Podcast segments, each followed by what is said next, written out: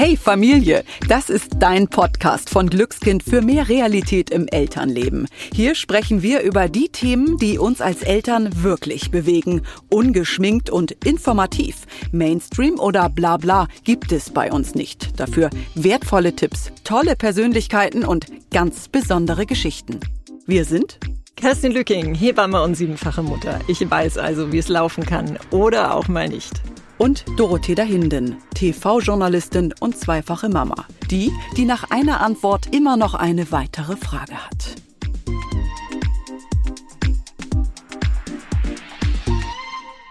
»99 Prozent von uns würden wahrscheinlich sagen, ich bin nicht rassistisch. Und dennoch haben wir bei der Vorbereitung dieses wirklich sensiblen und extrem wichtigen Themas noch einmal festgestellt, Rassismus findet viel häufiger statt, als wir oft annehmen. Nicht nur unter Erwachsenen, sondern auch schon unter Kindern.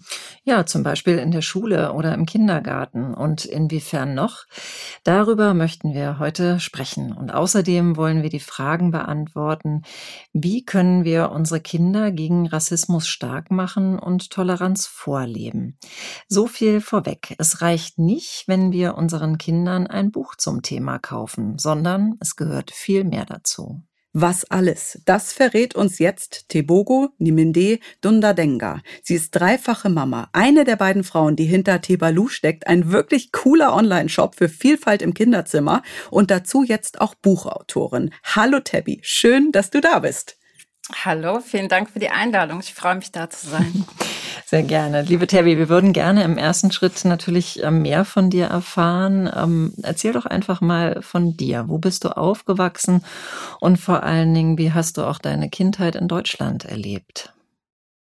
Genau, ich bin ähm, in Botswana geboren und bin dann, äh, als ich vier war, mit meinen Eltern, meinem kleinen Bruder nach Niedersachsen gekommen und bin da in einer Kleinstadt aufgewachsen und habe insgesamt inzwischen drei Brüder und habe eigentlich grundsätzlich eine ganz schöne Kindheit gehabt, aber immer mal wieder äh, durchbrochen von rassistischen Widrigkeiten, würde ich es nennen. Was hast du erlebt? Magst du uns das erzählen? Mm, also ich kann gar, ich würde jetzt gar nicht auf so große Einzelfälle eingehen, sondern es sind so grundsätzliche Sachen, die passieren sind. Also insbesondere in den 80er Jahren hatten wir in Deutschland ja noch gar keine Sprache für Rassismus. Mhm. Das heißt, dass wir auch in der Familie gar nicht konkret darüber gesprochen haben, dass wenn etwas passiert ist, dass es Rassismus ist. Aber natürlich sind so Sachen wie ähm, Ausschluss, äh, dass man nicht mitspielen durfte aufgrund der Hautfarbe oder dass Beleidigungen oder auch rassistische äh, Sprache verwendet wurden. Sowas ist auf jeden Fall passiert. Und wie hast du dich damals gefühlt, wenn du beim äh, Spielen ausgeschlossen worden bist? Was ist so in deinem Kopf vorgegangen? Also ich glaube, wie das jedem geht, der schon mal Ausschluss mhm. erfahren hat, es tut weh. Und äh, natürlich auch ein Unverständnis, warum das passiert. Also es, äh, für einen selber ist man ja normal erstmal und äh, versteht gar nicht, warum das so ist. Und habt ihr das in eurer Familie dann untereinander besprochen? Also du mit deinen Eltern oder auch Geschwistern? Also ich habe vor allem äh, mit meinen Geschwistern darüber gesprochen. Mhm. So, genau. Was ich mir so unglaublich schwer dann auch vorstelle, wenn du jetzt deine Situation beschreibst, so zu reagieren. Also das tut unglaublich weh. Und ich stelle mir, das wird auch wahrscheinlich von anderen Kindern gekommen sein, liege ich da richtig, mhm. dass die auch irgendwie, äh, ja, sich so verhalten haben. Wie, äh, wie hast du selbst reagiert in solchen Situationen? Konntest du überhaupt reagieren? Also, weil ich kenne das jetzt äh, von mir jetzt in ganz anderen Alltagssituationen, mhm. dass ich voll überfahren bin und erstmal manchmal begreifen muss, wenn mich jetzt jemand äh, irgendwo beleidigt, dass ich erstmal verstehen muss, was gerade passiert, bevor ich reagiere. Wie ging es dir, vor allen Dingen als Kind? Hm. Also ich glaube, ich habe reagiert wie alle Kinder, die äh, geärgert und werden und Ausschluss erfahren, dass ich auch erstmal mich gar nicht richtig wehren konnte, weil ich ja nicht verstanden habe, was jetzt der wirkliche Grund ist und mich im Zweifel an die äh, Erzieherinnen gewendet habe. Mhm. Wie geht's denn deinen Kindern heute? Ähm, du hast ja selber drei. Ähm, gehen die schon in die Schule oder in den Kindergarten? Und, ja, und was kriegen die denn mit? Also ich meine, du lebst ja in einer großen Stadt in Berlin. Ja. Erzähl mal, was sind eure Beobachtungen und Erlebnisse? Mhm. Also ich merke, dass sich ganz viel geändert hat. Also mhm. meine Kinder haben eine Sprache für Rassismus, können Rassismus mhm. auch ganz klar identifizieren und benennen. Und das gibt ihnen schon einen riesigen Vorteil, dass sie wissen, wenn etwas passiert, dass das nichts mit ihnen zu tun hat. Also dass sie nicht falsch sind, sondern dass jemand anders da etwas falsch gelernt hat und darum beleidigend ist. Und das hilft ihnen ganz stark, dieses Thema nicht zu internalisieren. Mhm. Was wir manchmal merken und auch an uns beiden, dass es auch uns manchmal und auch vielen anderen schwer fällt, einfach die richtigen Worte zu finden bei mhm. diesem wirklich sensiblen Thema. Auch ich habe manchmal wirklich Sorge, auch ähm, vor meinen Kindern was falsch zu erklären. Magst du mal mhm. sagen, wie können wir anfangen, über das Thema Rassismus zu reden und eben auch so Hürden im Kopf zu überwinden? Mhm. Also erstmal, was so das Thema Angst und Scham angeht, ich glaube, das ist normal und wir müssen ein Stück weit damit leben. Mhm. Das ist einfach so, wir müssen damit leben, dass wir in der Schule, gerade unsere Generation, nicht gelernt hat, was Rassismus ist, ja. wo der herkommt, wie der sich äußert. Und jetzt müssen wir es quasi ausbaden. Und das geht mir ja mit anderen Themen genauso. Also es sind ja gerade was so zum Beispiel Geschlechtsidentität angeht, ist ja in den letzten Jahren ganz, ja. ganz viel passiert. Mhm. Und da verspüre ich die gleiche Unsicherheit, dass ja. ich äh, und auch dieses unangenehme Gefühl, wenn mir jemand sagt, du, du hast gerade das falsche Pronomen für mich verwendet. Das ähm, ja fühlt sich nicht gut an. Man möchte niemanden verletzen. Aber wir müssen damit leben und ja auch sehen, dass das Gegenüber äh, dieses Gefühl andauernd hat. Mhm. Also andauernd äh, sich mit ähm, Begriffen auseinandersetzen muss, die äh, für mich oder für andere verwendet werden. Und wenn ich eine Person darauf anspreche, dass sie etwas Rassistisches gesagt hat, dann freue ich mich nicht und denke, ah, jetzt habe ich jemanden erwischt und kann endlich mhm. mal richtig auf den Tisch hauen, sondern für mich hat das äh, ist es eine ganz große Überwindung. Also ich habe dann Herzklopfen und mir geht schlecht und ich überlege, soll ich was sagen oder nicht und wie kann ich das möglichst so machen, dass die Situation nicht eskaliert. Aber ich kann es auch nicht so stehen lassen. Also vielleicht auch sich ein bisschen ins Gegenüber hineinversetzen, dass ähm, das eigentlich gerade eine gute Lernsituation ist. Magst du mal ein Beispiel nennen für so eine Situation, die du erlebst, wo du dann auch dir wirklich an dein Herz fasst und sagst, so, ich sag das jetzt? Ja, also es sind so, ist vor allem, was ja so aus dem Nichts immer kommt, ne, an Alltagssituationen, äh, Begriffe, das N-Wort wird immer noch benutzt. Mhm. Oft auch so im äh, Zusammenhang mit irgendwelchen beliebten Süßigkeiten. Und ähm, gerade wenn meine Kinder dabei sind, dann denke ich ja auch, ich habe eine Vorbildsituation und muss ihnen irgendwie zeigen, wie gehe ich damit um, wenn so ein Begriff benutzt wird. Tabby, kannst du das nochmal auch äh, konkretisieren? Ähm, na, du hattest ja vorhin auch gerade die ältere Generation angesprochen. Was sind denn heute äh, richtige Begrifflichkeiten? Mhm. Also ich sage jetzt mal so People of Color und so weiter. Erklär ja. uns doch mal auf. Was, was sollen wir verwenden? Genau, also es gibt einmal den Begriff Schwarz, der wird äh, mit einem großen S geschrieben. Das ist die gewählte Selbstbezeichnung für Menschen mit äh, irgendeiner Art von afrikanischem Background, also der afrikanischen Diaspora oder Menschen aus Afrika. Das ist ein politischer Begriff. Viele Leute haben Angst, schwarz zu sagen. Das hat, glaube ich, ganz viel damit zu tun, dass wir so viele Begriffe im Deutschen haben, mhm. äh, mit denen schwarz negativ konnotiert ist. Also schwarz fahren, schwarz malen, ähm, solche Sachen. Aber es geht bei dem Begriff nicht um die Farbe, sondern um eine politische, einen politischen Begriff, der eine Lebensrealität ausdrücken möchte. Genau wie weiße Menschen ja auch nicht weiß sind wie ein Blatt Papier. Mhm. Aber mit Schwarz können wir eigentlich erstmal nichts falsch machen. Dann gibt es den Begriff Afrodeutsch der in den 80er Jahren äh, von einigen schwarzen Frauen in Deutschland geprägt wurde, angelehnt an den Begriff afroamerikanisch. Und dann gibt es noch viele Menschen, die so Bindestrich-Identitäten nutzen, also Deutsch-Ganache zum Beispiel, genau wie man ja auch Deutsch-Türkisch zum Beispiel sagt. People of Color ist quasi ein Sammelbegriff für alle Menschen, die nicht weiß sind. Und dann äh, gibt es noch den Begriff BPOC, das sind Black Indigenous People of Color, also nochmal spezifizierter noch äh, indigene Menschen und schwarze Menschen in die Gruppe mit reingenommen.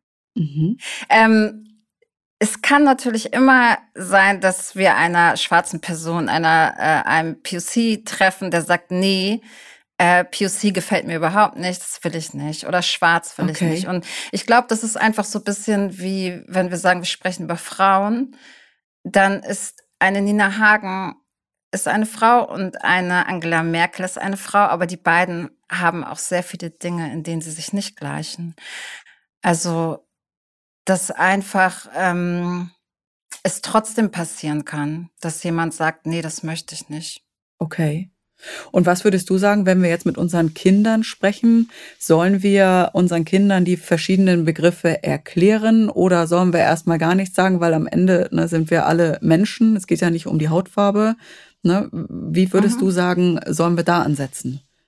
Also ich finde es äh, wichtig, Begriffe zu benennen und zu erklären. Und ich merke das auch, wenn wir zurück zu dem äh, Gender- und äh, Identitätenthema kommen, dass mein Sohn mit neun das total spannend findet, LGBTIQ A plus auswendig zu lernen und äh, zu wissen, wofür was steht ich glaube gerade, dass wenn wir diese Begriffe in einer Situation ansprechen, in der es gar nicht problematisch ist, sondern einfach so, ach, wusstest du eigentlich, was das bedeutet oder wofür das steht, dass die Kinder ja eher Interesse daran haben. Und auch stolz sind, einfach es zu wissen, ne? Also wirklich. Genau, so. total. Mhm. Und ähm, Trotzdem, wenn es darum geht, über Menschen zu sprechen, finde ich es immer ganz wichtig, sich zu fragen, ist das überhaupt gerade wichtig? Mhm. Wenn ich am Fußballrand stehe und meine Kinder spielen Fußball, ist das halt wichtig, dass ich sage, das ist der schwarze Junge oder kann ich auch den Namen sagen? Ich würde ja auch nicht immer sagen, ja, ja, weißt du, die mit den Sommersprossen oder ähm, ich weiß nicht, das türkische Mädchen. Warum? Also vielleicht geht es gerade darum, dass dieses Mädchen ganz toll Tore schießen kann. Das ist viel wichtiger.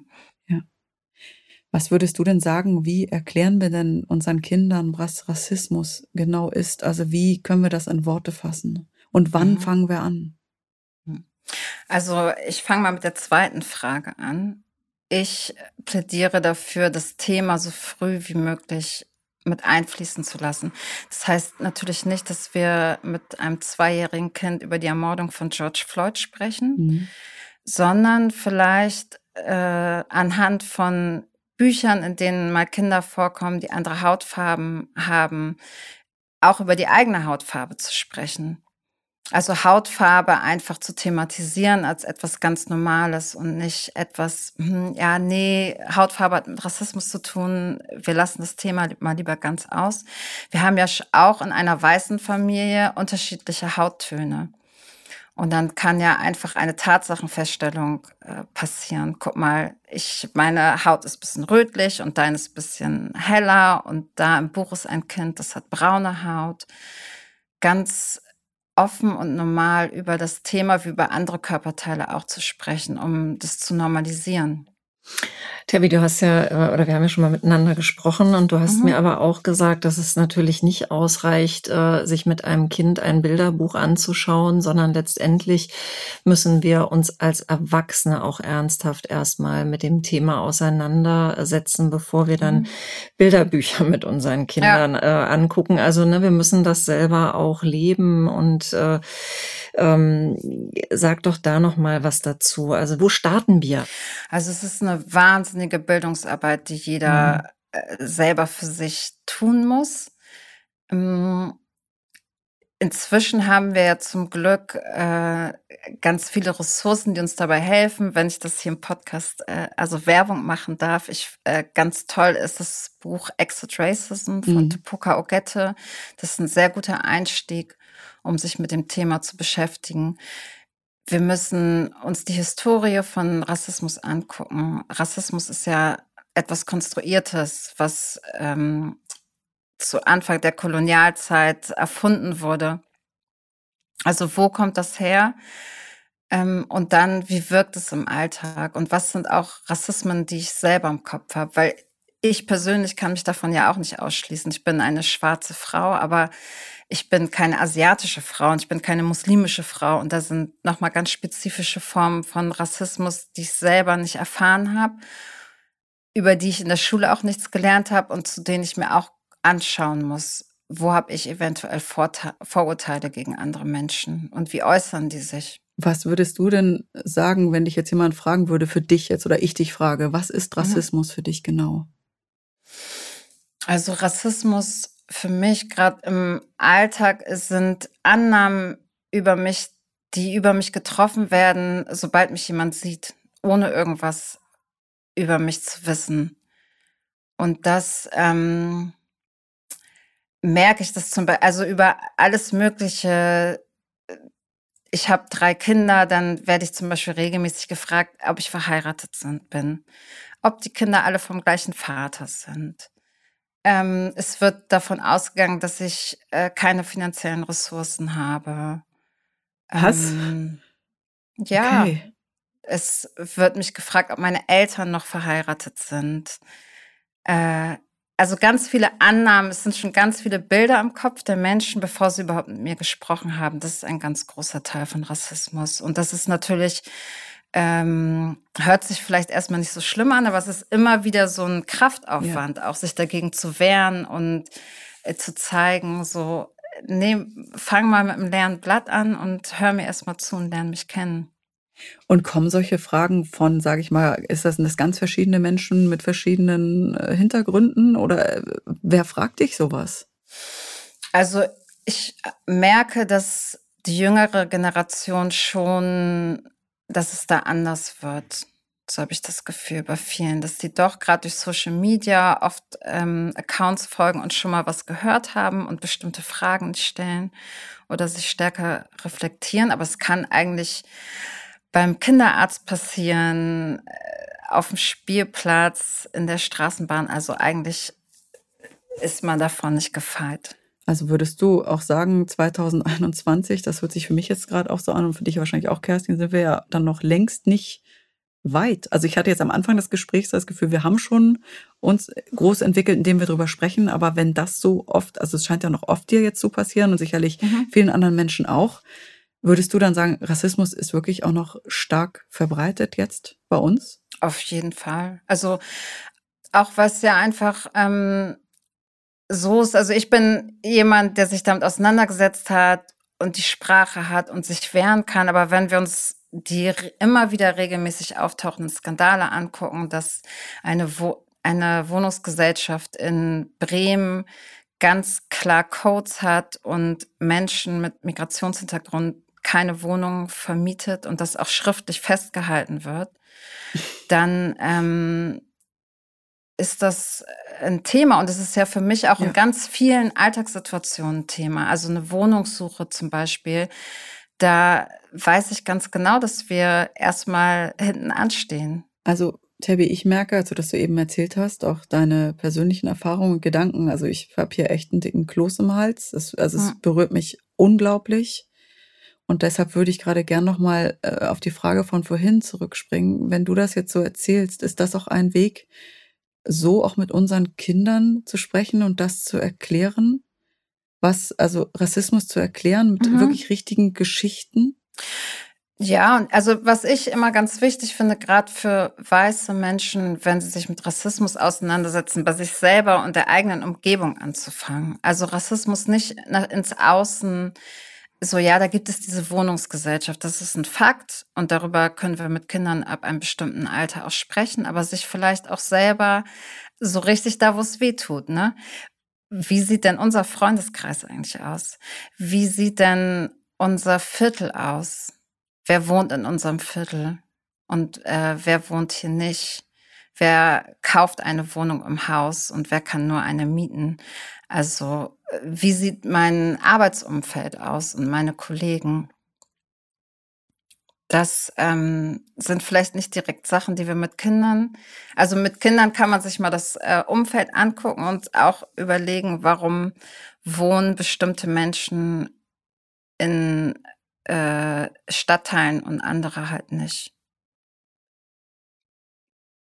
Und das ist äh, schwierig, ne? Also das ist ähm, macht nicht immer Spaß, aber ich glaube, dass es wichtig ist, äh, den wir legen ja schon den Blick weg von, dass wir wissen, okay, Rassismus sind nicht nur Neonazis, mhm. aber wir müssen noch ein Stück näher an uns rangehen. Eben, da kommen wir auf das Thema subtiler Rassismus. Ne? Vielleicht mhm. können wir da auch nochmal unterscheiden. Also was ist der offene Rassismus? Du hast vorhin schon gesagt, wie zum Beispiel das N-Wort. Hast du noch mhm. Konkrete Beispiele für uns? Also du hast ja eigentlich schon einiges gesagt und aus deinem Leben genau. auch erzählt.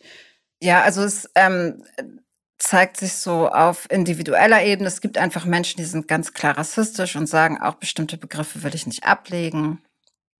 Das ist nicht subtil, das ist ganz ähm, klar, dann gibt es den so äh, strukturell mit äh, Wohnungssuche, Arbeitssuche und ähm, institutionell ist es zum Beispiel so, dass wir Studien haben, in denen sich ganz klar zeigt, dass Kinder mit einem migrantischen Namen einfach schlechtere Noten bekommen als Kinder mit einem ähm, quasi vermeintlich deutschen Namen oder deutsch gelesenen Namen. Kerstin, du hast noch eine Geschichte in der Vorbereitung auch erzählt. Ja, von dir aus, ich muss da gerade dran denken, aus der Geburtshilfe. Genau, es passt eigentlich auch so zu dem, was Tabby gerade gesagt hat, ne? dass ich einfach auch immer wieder beobachte, dass eben äh, ja, Menschen anderer Nationen einfach länger warten müssen und dass man sich eben auch nicht mehr so viel Zeit nimmt, ähm, um Dinge zu besprechen, dass sie äh, ja auch, muss man ganz klar sagen, äh, schneller auf dem OP-Tisch liegen und man eine Sektion macht, als dass man sich Zeit nimmt, äh, die Frau zu betreuen. Also ich, äh, ich denke, ich kann das schon so sagen, dass das so ist. Es gibt ja dann auch so diese, diese Fragen, von denen Menschen immer denken, ja, aber das ist doch gar nicht rassistisch, ich meine das doch mhm. nur nett, wie zum Beispiel, ja. das habe ich jetzt auch gelernt, die Frage, woher kommst du? Kannst mhm. du bitte einmal erklären, warum diese Frage wirklich falsch ist? Mhm. Also es ist die Frage als solches, finde ich, ist erstmal eine neutrale Frage. Es kann ja auch sein, woher kommst du? Ich komme gerade von zu mhm. Hause, mhm. völlig in Ordnung. Es ist eher die Erwartung einer bestimmten Antwort. Also ich wurde schon ganz oft gefragt, wo kommst du her? Und dann, wenn ich keine Lust habe, meine komplette Familienhistorie einer fremden Person auszubreiten, sage ich vielleicht, ich komme aus Hamburg nee, nee, nee, nee, nee. Wo kommst du wirklich her? So, ja, ich aus Hamburg so. Und dann, ja, aber die Eltern und es, ähm, ich darf halt nicht entscheiden, welche Antwort ich geben möchte. Und es ist auch eigentlich nicht die Frage, woher ich herkomme, sondern die Frage, warum bist du so braun? Hm. Das ist es ja. Und dann kommen auch die, es kommen die absurdesten Gespräche zustande. Also selbst wenn ich mich darauf einlasse und zum Beispiel sage, ja, meine Mutter kommt aus Botswana. Ah ja, ich war schon mal in Kenia. Hm. So, okay, schön. Also so, ja, habe ich dich jetzt nicht gefragt. Ja, aber ja. es ist auch so ein, also was hat Kenia ja. mit Botswana ja. zu tun? Also so ein bisschen, als wenn du jemandem sagst, du kommst aus Deutschland. Ah, ich war schon mal in Russland. Ja. So, ja, ja. es freut mich für dich. Mm, es geht um dieses, so wie du aussiehst, kannst du nicht deutsch sein. Mhm. Also es wird einem das Deutschsein verwehrt. Und ich verstehe, und es wird dann ja gesagt, und ich bin ja nur neugierig und ich habe Interessen an anderen Kulturen. Ja, aber ich habe vielleicht eine äh, Grünkohl- und Pinkelkultur und kann dir leider nichts Exotisches bieten. Ist dir das schon mal passiert, dass dich jemand gefragt hat, ob er deine Haare anfassen darf? Ja, das ist ja noch schön, wenn man vorher gefragt mhm. wird. Oder mach, also machen die es einfach? ja, so in der Kindheit äh, mhm. regelmäßig. Mhm. Ähm, aber es ist mir äh, auch im Erwachsenenalter immer wieder mhm. passiert. Okay. Also ich habe das Gefühl, Corona hilft. Menschen halten ja generell Abstand. Das ist gut. Ja. ja. äh, Passiert es nicht so häufig, aber ähm, ja, das ist schlimm. Ich, mhm. Das tut man nicht. Bitte nicht tun. Und auch nicht bei Kindern. Das ist, äh, es ist äh, respektlos, es ist auch so objekt also man wird so zum Objekt Und es ist dann, kommen ja auch oft noch so äh, Folgekommentare. So, Ach, die sind ja voll weich. Ich dachte, die wären jetzt so ganz strohig oder so. Mhm. Das ist halt mhm. auch so, wow, auf so vielen verschiedenen Ebenen, das ja. geht gar nicht. Terry, wir erleben ja schon, ähm, auch um jetzt nochmal auf ein anderes Thema äh, zu kommen, ähm, doch viel Rassismus auch in der Kita und in der Schule. Also mhm. was jetzt Schulmaterialien anbelangt oder mhm. auch beim Fasching, ähm, dass es ja eigentlich ein absolutes No-Go ist, wenn die Kinder als Indianer verkleidet oder äh, dunkel geschminkt sind. Ähm, mhm.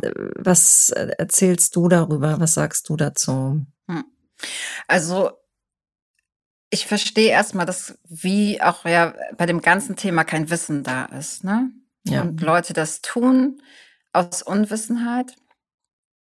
Ich merke aber auch, dass es ein, so eine vehemente Verteidigung gibt, als gäbe es halt nur ein oder zwei ähm, Verkleidungen mhm. und dass das Argument des Schmerzes nicht zählt, wenn ich sage, naja, es gibt auch in Deutschland indigene Menschen, die sind nicht so sichtbar und natürlich auch nicht so stark wie in den USA, aber sie gibt es.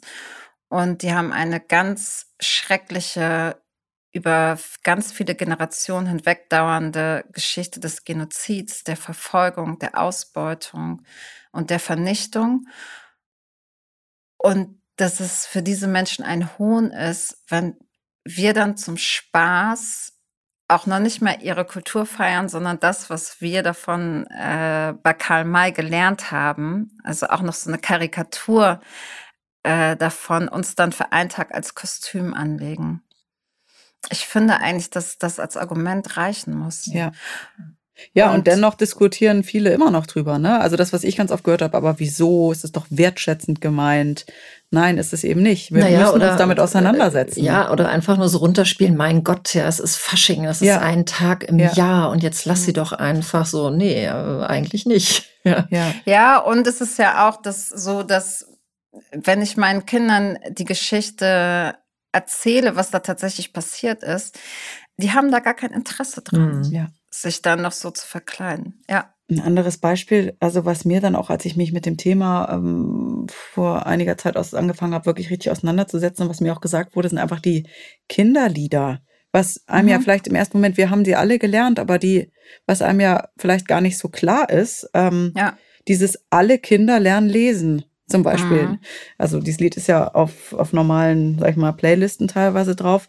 Was würdest du denn sagen, wie soll ich das also soll ich es ausmachen, überspringen, soll ich darüber sprechen? Was ist, was ist ein Weg, um mit den Kindern naja, vielleicht äh, na, äh, ergänzen wir jetzt den Satz auch nochmal, vielleicht für Hörerinnen, die äh, den, äh, das Lied nicht kennen. Alle lernen lesen, auch Indianer und Chinesen. Und das, hm. äh, ne, das ist natürlich hm. ein No-Go. Ich, ich glaube selbst, also noch nicht mal nur auch, sondern selbst die, sogar die tun das. Ähm, ich spiele diese Lieder gar nicht.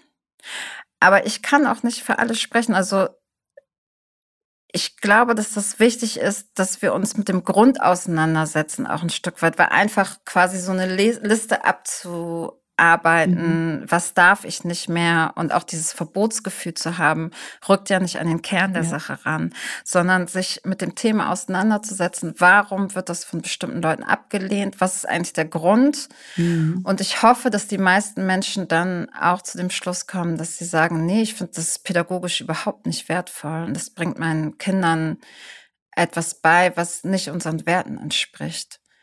Ja. Dann ist es ja auch viel leichter, was kann uns ja auch immer wieder passieren, dass wir, dass die eine Person sagt, nee, das Lied ist voll in Ordnung und die nächste sagt, nee, das ist überhaupt nicht, das ist rassistisch. Es ist ja wichtig, dass wir an den Punkt kommen, dass wir eine, selber auch eine gute Einschätzung finden können und sagen können, oh, da habe ich Bauchschmerzen oder da bin ich mir nicht ganz sicher. Ich glaube, das ist nicht äh, so gut.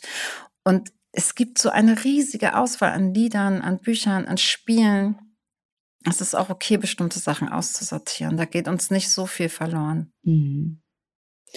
Ja, also im Nachgang auch bei Pipi Langstrumpf, ne? ist ganz schön mhm. krass. Also. Ja. so, also Voll. selbst die Geschichten, die überarbeitet wurden, also so mhm. Pipi in Takatuka-Land, das ist ja, ja. Also, ja. Der Vater, der als Weißer über andere Menschen, in Anführungsstrichen, da der König ist und herrscht.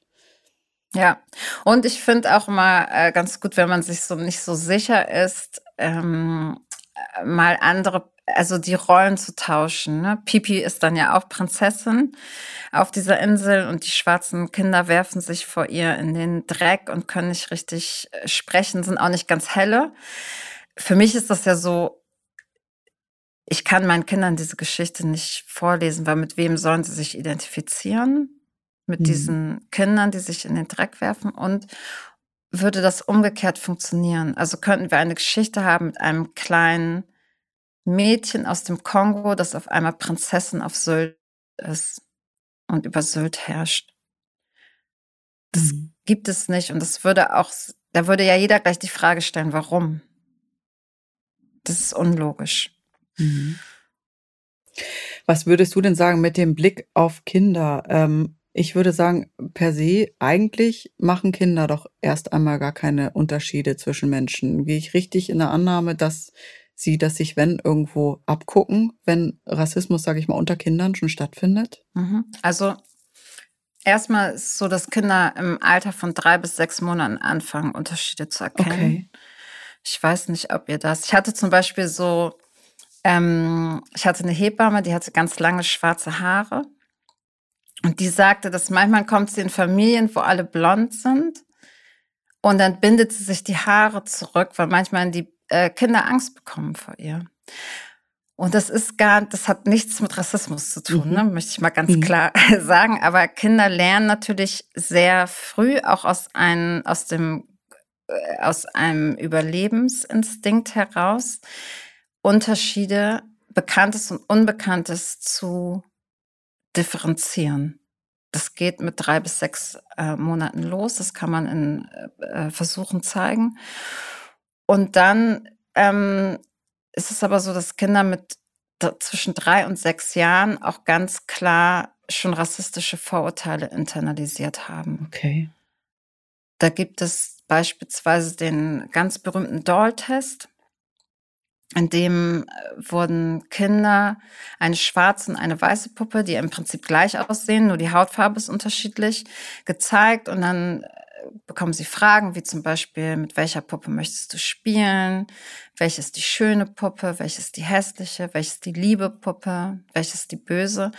Und da werden alle negativen Attribute der schwarzen Puppe zugeordnet, egal ob schwarze oder weiße Kinder sind. Und es wird auch bei der Frage, warum ist die Puppe böse, damit argumentiert, weil sie schwarz ist. Also es zeigt uns, dass Kinder ja. das schon verstanden haben. Und das ist nicht, dazu brauchen sie keine rassistischen Eltern, aber wenn wir uns angucken, was Kinder konsumieren, dann ist es, selbst wenn es keine äh, Kinderbücher mit rassistischem Inhalt sind, ja schon so, dass oft äh, das Dunkle oder äh, schwarze Kinder sind hilfsbedürftig oder ähm, sind halt nie in der Hauptrolle. Also werden nie als die Schlauen und die Starken und Hilfsbereiten dargestellt, sondern entweder so als Neben, so Sidekick in der Nebenrolle oder tatsächlich äh, problematisch. Mhm. Also die, die, saugen das ähm, schon auf, so nonverbale Informationen. Das heißt, wenn wir uns ähm, als Eltern fragen, wie wir Toleranz auch im Alltag wirklich leben und unsere Kinder auch ähm, stärken können in diesen Punkten, zu sagen, mach dich auch stark gegen Rassismus, wäre ein Punkt auf jeden Fall. Wir sollten unseren Medienkonsum mit den Kindern überdenken. Mhm, auf jeden Fall. Also genau, was Kinderbücher angeht, aber und das, wir sind ja auch eigentlich inzwischen zum Beispiel sensibel dafür, wenn es um ähm, Gender geht. Also es wäre jetzt ganz empört sind, wenn wir sehen, dass wir ein Buch haben, wo die Mutter geht nicht arbeiten und äh, steht nur in der Küche und der Vater ist der Held, der zur Arbeit geht und ähm, das Mädchen auch Themen für Mädchen. Also wir haben dann Bücher, wo es um Einhörner geht und Schminken und äh, diesen ganzen Tüdelkram, der im Leben nicht wirklich weiterbringt. Und bei Jungs geht's dann um naturwissenschaftliche Sachen. Es fängt so mit Dinosauriern an, das ist ja schon ne? Naturwissenschaft und Weltraum und sehr konkrete äh, Dinge. Also wer wird wie dargestellt, wer bekommt überhaupt Platz? Ja. In den Kinderbüchern. Wie können wir noch Vielfalt leben? Auch vielleicht, wenn wir sagen, das, was du vorhin schon angesprochen hast, ja. wenn wir mal überdenken, wo wir leben, wie wir leben und wenn wir so merken, oh, irgendwie so richtig ähm, bunt, in Anführungsstrichen, ist es bei uns jetzt nicht. Ich ja. würde gerne noch viel mehr Menschen kennenlernen. Wie können wir da anfangen? Was ist so ja. dein Tipp? Also das ist ganz schwierig und ambivalent, ja. weil ähm, quasi auf Menschen zuzugehen und zu sagen, ach, so jemand wie dich brauche ich noch ja. in meinem Freundeskreis, geht natürlich äh, gar nicht. Aber was zum Beispiel total gut geht, gerade in der Großstadt, wenn wir ins Theater gehen wollen, vielleicht gucken wir mal, es gibt ähm, postmigrantische Theatergruppen zum Beispiel. Oder wenn wir ins Museum gehen, dass wir uns auch, gerade wenn es um äh, Völkerkundemuseen gibt, dass wir uns kritisch damit auseinandersetzen. Was wird da gezeigt? Es sind vielleicht die Menschen, äh, denen das abgenommen wurde, damit einverstanden und einfach insgesamt äh, zu gucken, wie kann ich so im kulturellen Bereich mehr Vielfalt reinbringen. Dann geht es nicht so an einzelne Persönlichkeit, persönliche Menschen ran, die jetzt quasi den Diversity-Faktor in meinem Leben mhm. erhöhen müssen, äh, sondern das sind ja öffentliche Angebote. Ja, oder ich kann mich ja auch in, in diversen Gruppen engagieren. Ne? Also es gibt ja, ja, zum Beispiel, ich weiß von einer Gruppe von syrischen Frauen, die sich zum Nähen treffen. Und ich finde, da kann man ja auch einfach mal Kontakt aufnehmen und kann ja. fragen, hey, ne, darf ich mal bei euch sein? Einfach mal so hören, wie geht's euch? Wo ja. braucht ihr vielleicht Hilfe? Was berührt euch im Moment? Also, ne, dass man sich sowas einfach sucht. Also aber nicht halt so aufgezwungen und aufgedrungen. Das, ne, das muss ja. alles wirklich auch, äh, finde ich, es muss sich echt anfühlen. Muss, muss, ja, genau. Total. Und was ich da, was ich gerne auch mal mache, ist einfach diese wirklich Vernetzung im Sinne ja. von Social Media. Einfach zu gucken, was mhm. machen, was machen, was passiert äh, in Social Media, wo kann ich folgen, wo äh, ist es vielfältig. Also ich, ja, das ist ja einfach auch ein super, super Tool, sage ich mal. Um. Ja, und das ist so kostenlose Weiterbildung, ne? So. Ja, Tabby, ich habe noch eine Frage, bevor wir zum Ende kommen. Ja. Ähm, was ich immer in Social Media gelesen habe, ist so, also wenn es wirklich darum ging, ähm, sich gegen Rassismus stark zu machen und Artikel kamen, die einfach so äh, gut waren und wo sie aufgeklärt haben, dass dann ganz viele weiße Menschen drunter schreiben, ja, aber ich habe ja auch schon mal Rassismus erlebt im Ausland, mhm. da war es bei mir so und so und da mhm. ist mir, was weiß ich, was passiert. Aber nein, das ist ja kein Rassismus. Kannst du bitte an dieser Stelle noch einmal erklären, warum das in dem Sinne kein Rassismus ist? Also wenn einer weißen Person in Ghana das Taxi vor der Nase wegfährt, weil sie weiß ist, dann ist das eine diskriminierende Situation und das fühlt sich doof an und ist auch nicht in Ordnung. Aber das ist kein Rassismus. Rassismus ist ein historisch gewachsen und konstruierte Diskriminierungsform gegen nicht weiße Menschen, also schwarze Menschen und BPOC. Und ähm, ich glaube, man kann es vielleicht ganz gut damit erklären. Ich stelle mir mal so vor, wenn ich weiß wäre und ich würde in Indien aus dem Flugzeug steigen, dann wird mir im Zweifel einfach jemand meinen Koffer tragen, nur weil ich weiß bin das wird mir als schwarze Person nicht äh, passieren. Also es ist so ein global, um, allumfassend, dass es überall Diskriminierung und Rassismus gegen Schwarze und Menschen of Color gibt. Und dass es auch kein, dass das biologisch erklärt wurde, kulturell erklärt wurde, seit Jahrhunderten immer und immer wiederholt, ähm, der afrikanische Kontinent wird und wurde bis heute ausgebeutet. Diese Geschichte haben weiße Menschen einfach nicht hinter sich. Tabby, es steht außer Frage, wir müssen uns einfach damit auseinandersetzen und es muss ein großes Umdenken ähm, erfolgen. Das ist ganz klar. Wir möchten in dem Zusammenhang auch nochmal auf dein Buch äh, hinweisen. Gib mir mal die Hautfarbe, hast du geschrieben. Und wir mhm. möchten natürlich auch noch auf deinen Tebalu Online-Shop hinweisen. Du hast ganz viele tolle Spielsachen, Bücher, Lernmaterialien. Erzähl noch mal ganz kurz äh, deine eine Idee, die hinter Tebalu steckt. Warum hast mhm. du es gegründet? Hm. Und also Entschuldigung, sag bitte auch ja. noch was zum Buch, was wir, du hast es ja nicht alleine geschrieben, was, was genau. wir da drin bekommen. Ja, also erstmal zum Shop. Beides habe ich nicht alleine gemacht, sondern mit meiner äh, wunderbaren Geschäftspartnerin Ola Olu Fatschimbola. Wir haben uns 2016 kennengelernt und eigentlich am ersten Abend per Handschlag beschlossen, weil wir individuell schon die Idee hatten, diesen Online-Shop zu gründen. Cool. Wir haben uns selber in unserer Kindheit, in unseren Kinderbüchern und Spielsachen null repräsentiert gesehen und haben 30 Jahre später als Mütter festgestellt, dass wir immer noch ganz große Schwierigkeiten haben, geeignete Kinderbücher und Spielsachen für unsere Kinder zu finden. Darum haben wir beschlossen, wir machen das jetzt einfach und wussten ja auch von anderen Eltern, dass es ihnen genauso geht. Das ist der Shop. Und genau. Worum geht es in eurem Buch? Mhm. Ähm, wir haben gerade auf Social Media immer mal wieder so Anstöße gegeben zum Thema, äh, was Ran äh, Antirassismus im Kindesalter angeht und haben gemerkt, da gibt es so einen ganz großen Bedarf und haben dann festgestellt, dass es im Prinzip für Eltern gar keine richtige Ressource gibt, also so ein Elternratgeber. Und in dem Buch geht es darum, wie man ganz konkret ein Gespräch mit Kindern über Rassismus beginnen kann, aber noch viel weiter, also ganz viel früher angesetzt. Was kann ich selber tun? Welche Reflexionsfragen kann ich mich stellen? Wir haben Checklisten, um zu schauen, ist dieses Buch rassistisch? Als was soll mein Kind an Fasching gehen oder auch vielleicht lieber nicht? Äh, welche Lieder sind problematisch? Was passiert eigentlich in der Schule und im Kindergarten? Das sind einige der vielen Themen, die wir ähm, aufgeschrieben haben.